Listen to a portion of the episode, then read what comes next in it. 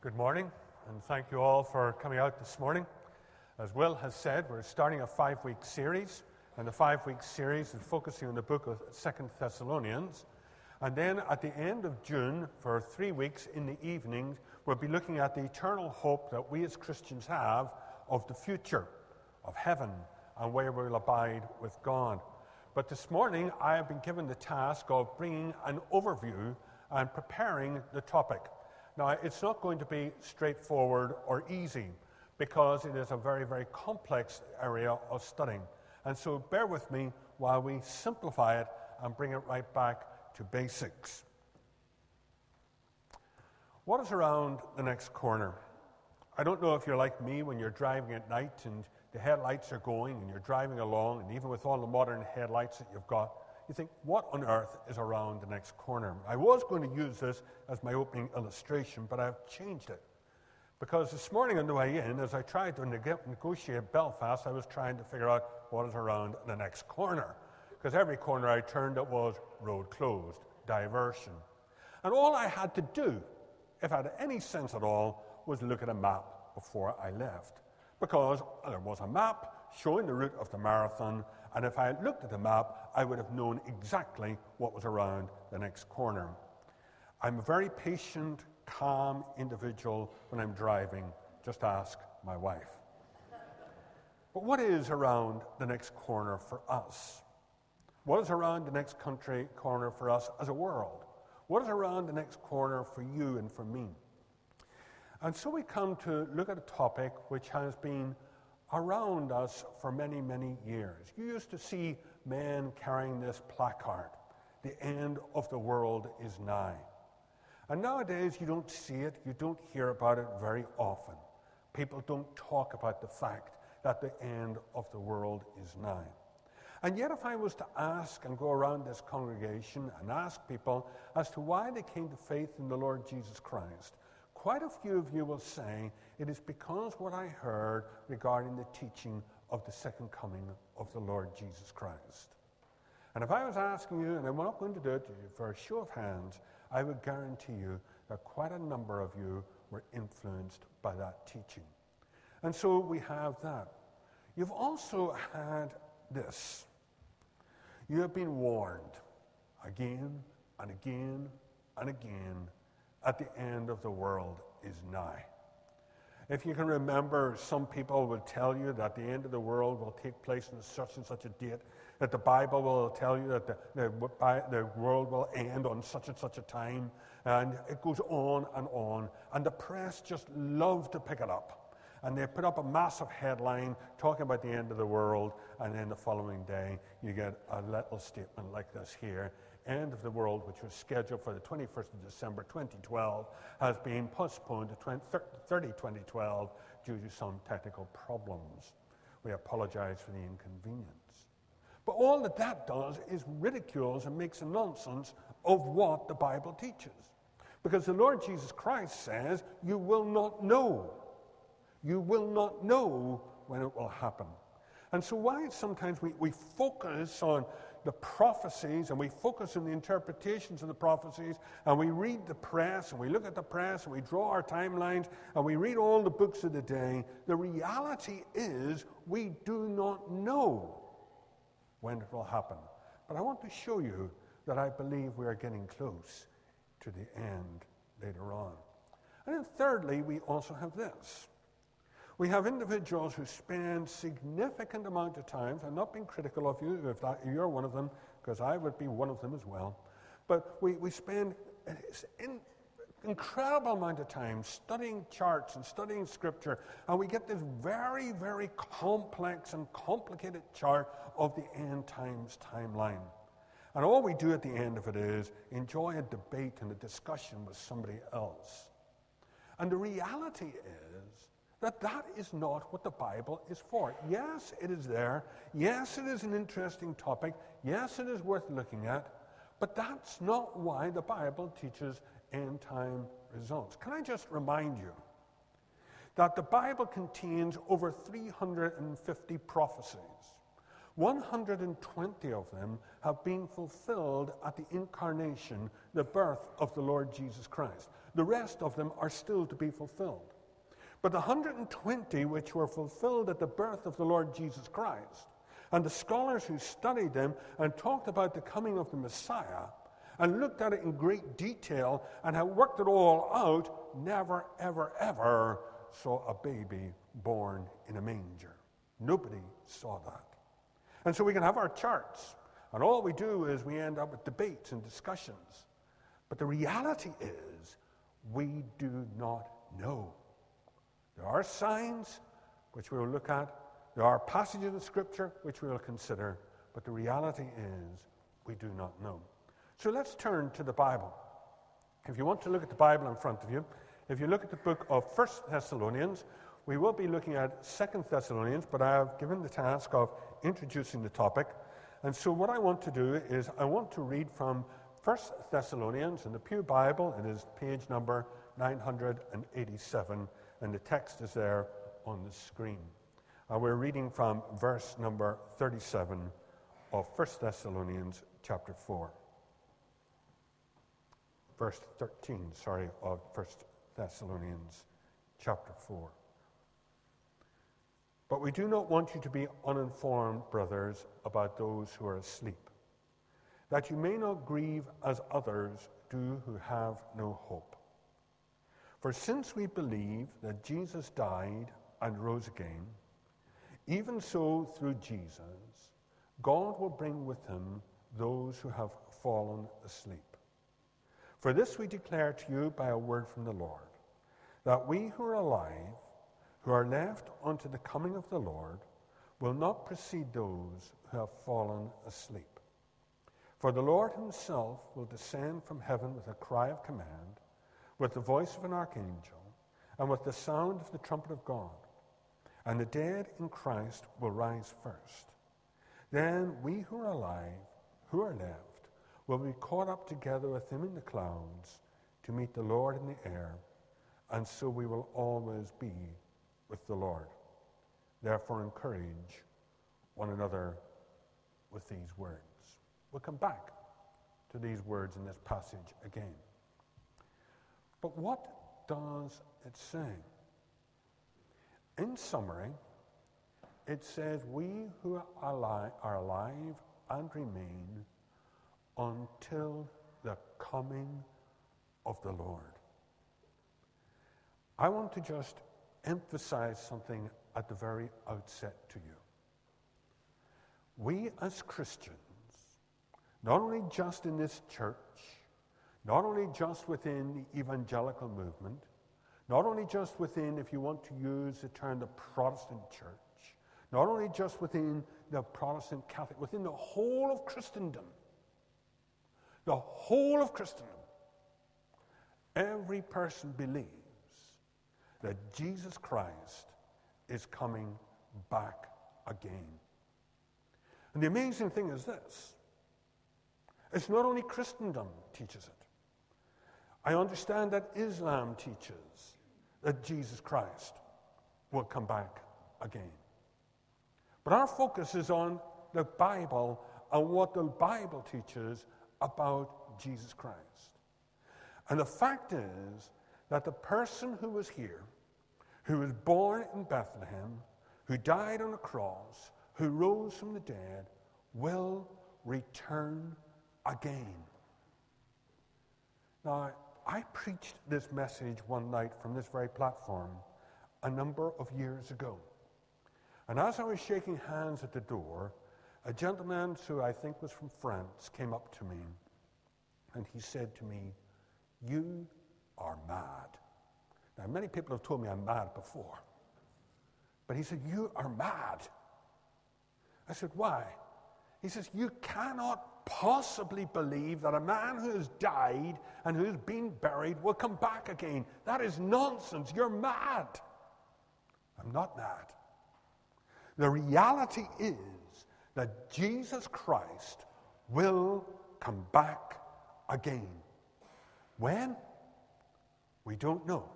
But I'm convinced that he'll come back in my lifetime and very soon. Paul picks it up and he says, The Lord Himself, the Lord Himself, not, not, not a, a spirit being, not some kind of a ghostly figure, but the Lord Himself. In body will descend from heaven with a shout. And we shall be caught up to meet the Lord, and we shall be forever with the Lord. Now, I have read these passages, and I usually read them at funeral services. Frequently, whenever we're at the graveside, I will read them because the hope is there that we will rise and we will meet the Lord. So, what is round the next corner? Well, let's break down what Paul has just said in 1 Thessalonians 4. He says there will be the resurrection of all believers. The resurrection of all believers? Yeah. Someday, the graveyards across this globe are going to see a tremendous event. Because those who have been buried throughout all of the age of the church will rise to meet the Lord Jesus Christ physically and in the air. We will have the resurrection of all believers. We will have the rapture of all believers. Now, the term rapture doesn't exist in the Bible, it's one that has been associated with this event. And what we mean by the rapture of all believers is that the believers will rise to meet the Lord Jesus Christ in the air. Over the number of months and years, I have taken a number of funeral services. We were driving home after one funeral service, and my wife very delicately says, You know, we're getting on a bit. I said, Well, you are, you're older than me. Oh, uh, I shouldn't, sorry, I shouldn't have said that. Well, we are, we're getting older. She says, um, maybe we should make preparations for our funeral services. I said, I don't need to make a preparation for a funeral service. She says, well, why not? Well, he says, if you want to prepare, he says, you can sing Be Not My Vision close in prayer and go home, but I don't need to prepare. She says, why not? I said, I'm believing in, in the rapture. I don't believe I'm going to die. And she said, well, maybe you'd just like to have a plan B. I don't believe I'm going to die. What an outrageous statement. What a ridiculous statement for a world that is de- declining and dying around about. I don't believe I'm going to die. And Christians throughout the ages do not believe they're going to die. They're going to believe that the Lord Jesus Christ will come. Even Paul, when he wrote this here, said, We believe. We. We live in the anticipation that Jesus Christ will come back and will rapture. And we'll be reunited with the Lord Jesus Christ. I went when on one of my trips to England to Southwell Cathedral. And when you go into Southwell Cathedral, it's a beautiful, beautiful cathedral. And there you sit in the darkness, the natural darkness of a cathedral with the lights coming through the window. And right away, way, way back up in the top of the roof of the cathedral, there's a statue. It's a gold artistic representation of Jesus Christ returning again. And I confess, I sat there and looked up into that gold little statue up there, right away up in the darkness of the roof, illuminated by a single light. And I sat and wondered, what will it be like? What will it be like? We will have a reunion with the Lord Jesus Christ. And finally, Paul says, I want to reassure you. I want you to notice that, that why he's written this is to the people of Philippi, but, or to the people of Thessalonica, because the people of Thessalonica were all confused, they were all mixed up, there are all sorts of teaching coming in. And, and he said, I want to reassure you about it. And so, therefore, the reason we have the teaching on the second coming is not to complicate us, not to frighten us, not to make life difficult, not to create an academic debate. The reason we have the teaching on the second coming throughout the whole of Scripture is reassurance and that we may live in the light of his coming. 20 years ago, Danny Crooks and I produced a PowerPoint presentation. Um, it's amazing it still survives. And I must apologize for the simplicity of the graphics and all the rest, but this was cutting edge 20 years ago. But here is a very, very simple diagrammatic illustration of what Paul was teaching in 1 Corinthians chapter 4. We have the death of the Lord Jesus Christ illustrated by the crosses. The Lord Jesus Christ died, he went into the grave, the yellow line. He rose again, and then he ascended up into heaven, which is illustrated by the yellow line. And then we end a period which is known as the church age. And the blue line illustrates what happens to Christians who have died during that period. Those who have died as Christians, their, their soul and their spirit ascend to heaven, and their body goes into the grave. That's what that little graphic illustrates. But then it says, For the Lord himself will descend with heaven from heaven with a shout.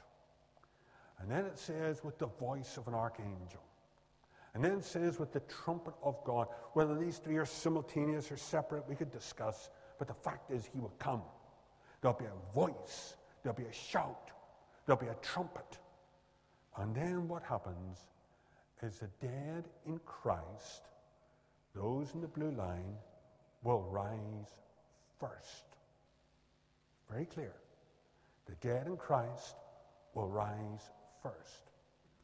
And then it says, Then we who are alive and remain shall be caught up together with them in the clouds to meet the Lord in the air.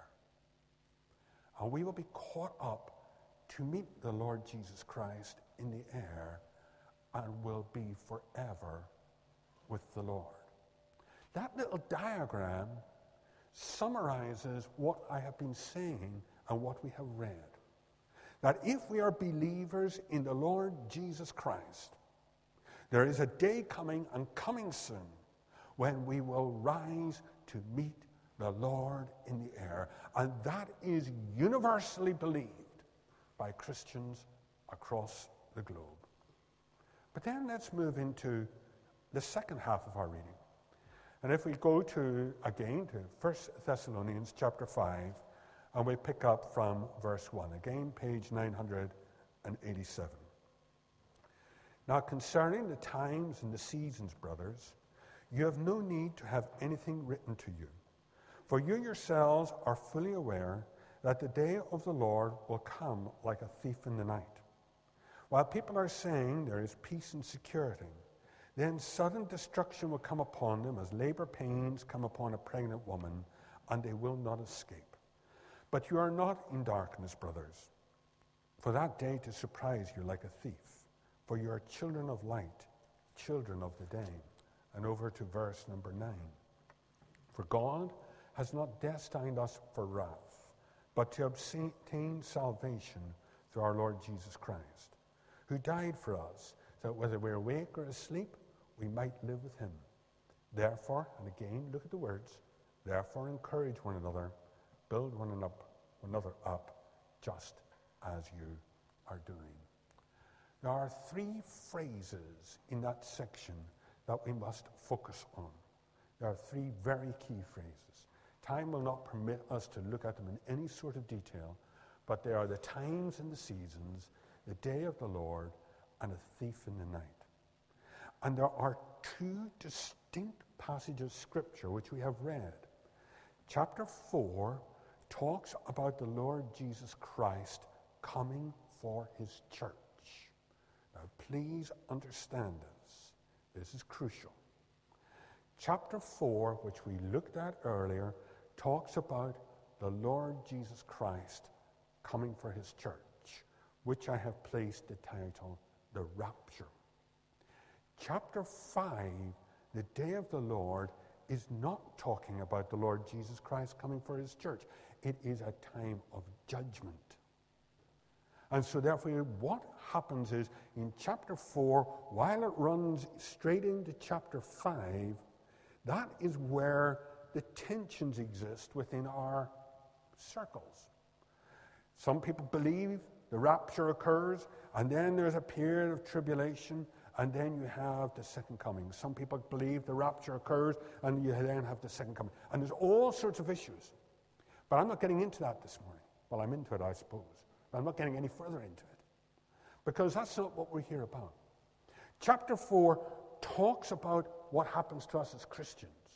Chapter 5 talks to us about what happens to those who are not Christians and those who are here to face if you want the day of the Lord. Now, let me explain myself. I'm going to call this up Don't Walk in Your Sleep. And the reason I picked this title, and just say this in passing, it's from Warren Wiersbe's book, and it is one of the amazing writings that he has done. Warren Wiersbe passed away during the past week. He is a remarkable writer. And if you want to read some of the material about the Christian faith, go and pick up a Warren Wiersbe book, and you will not go far wrong. But he entitles chapter 5, Don't Walk in Your Sleep. And the first phrase is at times and seasons. Now, times and seasons is only used three times in the whole of the Bible. Three times. That phrase, the times and seasons. And each time it is God ordaining and God in control and God moving the nations of the world. And in particular, it relates to Israel and God's movement and dealing with Israel. And all of this will culminate in the day of the Lord. And sometimes we think that nobody is in control, that nobody is in charge, that nobody knows what's going on. I'm reminded of the young fellow who went up for his airplane flight. And he was flying, and the, instructor was there in a wee single airplane, and he showed him how to fly, and he says, And now we'll land. And the instructor looked and he thought, My goodness, this young fellow is really, really calm. He's handling this landing really, really well. And we went down and down and down and down, and they hit the ground with an almighty clatter and a thump. The, the plane bounced straight up in the air again, and the poor old instructor pulled himself together, managed to get control of the plane and landed. He says, he says, I thought you knew what you were doing when you were landing the plane. The young fellow says, I wasn't landing it, I thought you were doing it. And that is exactly what we think at times that nobody is in control. That all control in this world has completely and totally been lost. But God is in control. God is moving the nations of this world. God is maneuvering the politics of this world. God is working with the individuals of this world. And every time you see the word times and seasons, and in particular in the Old Testament, you see God moving. And God is moving in remarkable ways right now, right now, within the nations of this world. But the second one is the day of the Lord. And this phrase is important because it comes up in Second Thessalonians, and a lot of the focus of Second Thessalonians is on the day of the Lord. So I'm not going to spend a lot of time on it.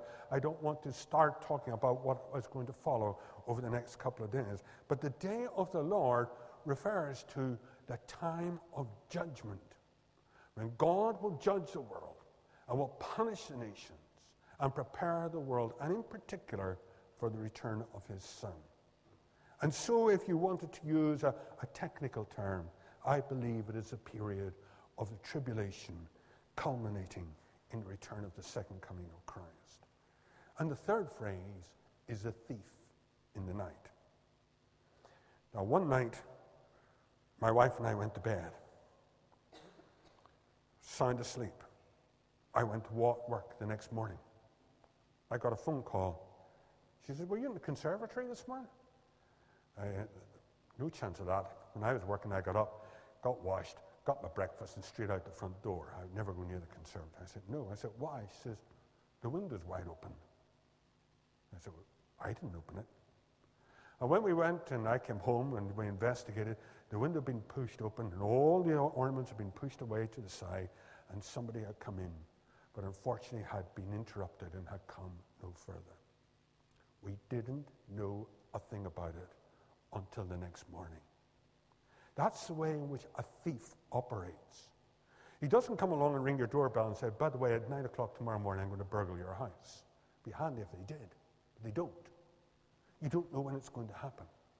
And so he's saying that the second coming of the Lord Jesus Christ, the second coming of the Lord Jesus Christ, is going to occur like a thief in the night. And this is picked up, and he says, whenever he says, while people are saying there is peace and security, then sudden destruction will come upon them as labor pains come upon a pregnant woman, and they will not escape. You see the whole question there will not escape of punishment. And God pouring out his wrath. But he used an interesting phrase there labor pains. Sudden destruction comes upon them as labor pains upon a pregnant woman. I have never had that experience. But I'm assured that you do know when it happens. But not only when labor pains come, but labor pains are just the, the start of a process. And the Lord Jesus Christ actually uses the same words. In Matthew chapter 24, he says, But all of this is the beginning of birth pains and more to follow. In Matthew chapter 24, his disciples ask the Lord Jesus Christ about his coming again. And it's a very, very interesting chapter, but also quite complex. And if you're reading it, remember it's like a basket with different weavings, different things coming to the surface and disappearing again. But he says, it is like labor pains. He says, there are signs that I am coming back again. Labor pains start off gentle and they escalate and they escalate and they come to that point of crescendo. He says, That is what's going to happen. And so he says in Matthew 24 that there are signs for his coming again. These are not ones that I have made up, nor am I going to try to apply them, nor am I going to say this is it and this is that and this is the other. I don't believe in that. But one author has very, very carefully and very cleverly taken the 10 signs of Matthew 24 and started them all with the letter D. He starts with deception. He says, There will be false Christs. The Lord Jesus Christ says, In the labor pains, there will be people who claim that I am the Christ. There will be dissension, there'll be wars and rumors of wars, and these will escalate and they become more and more pronounced. There will be devastation. There will be famine. There will be people across the globe are starving today. We have never seen famine like it on this planet before, and it's to get worse. There's disease, there's pestilence, uncurable disease that will come, disease that will strike mankind. And up to now, we have been very, very fortunate and we've been able to deal with a lot. But the Lord Jesus Christ says, yeah, but it's going to get And he says it's going to be disaster. And earthquakes and major earthquakes and natural disasters will start. And these are all the beginning. And then he says there's death and, and there'll be martyrdom. I don't know if you looked at the press, but our foreign secretary this very week said that the Christian church is the most oppressed and persecuted group of people on this planet today. Millions of Christians today are being persecuted, and many thousands are dying because of their Christian faith. There will be disloyalty.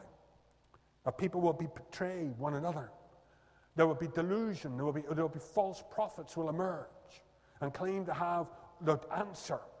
There will be defection, and people will leave, and, and their love for the Lord Jesus Christ will go cold.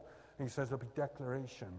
The gospel will be declared across all of the globe. And he says, when you see all of these things start to come together, then you have got birth pains and they'll become more and more intense and more intense till I come back again. The reality is that's our newspaper headlines today. Tomorrow. That's it. And I firmly believe that we are in this period of labor pains, which are becoming more and more and more acute. The Lord Jesus Christ said, I will come again. And I will come for my church. And I will come and I will take my church out. And I will come and I will pour out God's wrath upon this world. And I will come back again. And the Lord Jesus Christ says, You want to know what's going to happen before it? Okay. I'll give you an outline. And here they are. And so, living in the light of Christ's return, we have the fact that he is coming again and that the end is now. We've looked at the fact that there have been many attempts to, to try to place a date. That is false. We sometimes get caught up in the theory and the patterns and the, and the programs, and we lose the reality of how we should live in the light of Christ's return. The reality is Jesus Christ is coming back again. And the light, living in the light, Paul says, God has not destined us for wrath, but to obtain salvation through our Lord Jesus Christ. If Jesus Christ was to come back tonight, where would you be? Where would you? I leave that thought. It's a solemn thought. He said there are birth pangs, there will crescendo. He will come. And he says, I have offered my salvation to you. I'm offering it now. But if he were to come tonight, where would you be? And the second, comfort one another with these words. Encourage one another. Build up one another, just as you are doing. The reality of living in the light of Christ's return is not academic exercises, theories, and proposals. The living in the light of Christ's return is a teaching of Second Thessalonians and dealing with the world in which we are going to face it. And living as Christians in a hostile, difficult, difficult, dangerous environment. And that's Second Thessalonians.